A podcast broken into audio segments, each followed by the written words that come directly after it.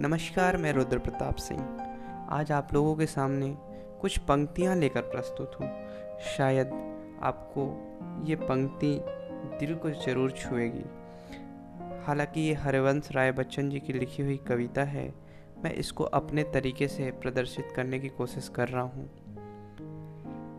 ख्वाहिश नहीं मुझे मशहूर होने की। ख्वाहिश नहीं मुझे मशहूर होने की। आप मुझे पहचानते हो, बस इतना ही काफ़ी है। अच्छे ने अच्छा और बुरे ने बुरा जाना मुझे। अच्छे ने अच्छा और बुरे ने बुरा जाना मुझे, क्योंकि जितनी जिसकी ज़रूरत थी, उसने उतना ही पहचाना मुझे।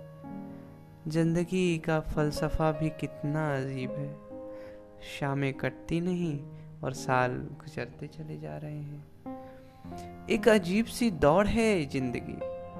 जीत जाओ तो कई अपने पीछे छूट जाते हैं और हार जाओ तो अपने ही पीछे छोड़ जाते हैं। बैठ जाता हूँ मिट्टी पे अक्सर, क्योंकि मुझे अपनी औकात अच्छी लगती है। मैंने समंदर से सीखा है जीने का सलीका, चुपचाप से बहना और अपनी मौज में रहना।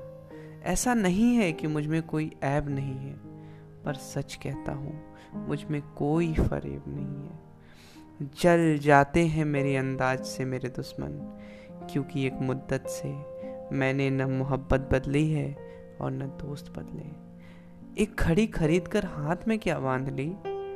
वक्त तो पीछे ही पड़ गया मेरे।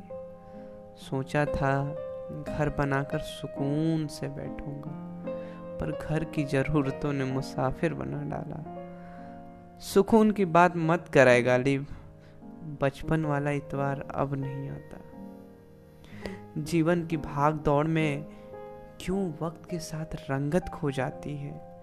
हंसती खेलती ज़िंदगी भी आम हो जाती है। एक सवेरा था जब हंस कर उठते थे हम, और आज कई बार बिना मुस्कुराए ही शाम हो जाती है।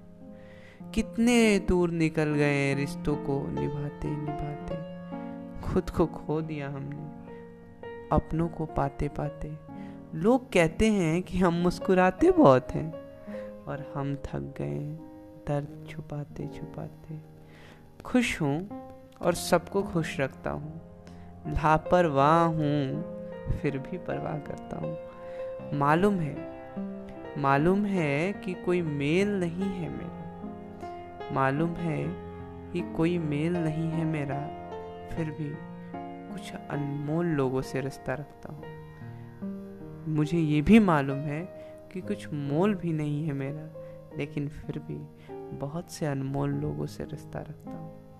बहुत बहुत धन्यवाद।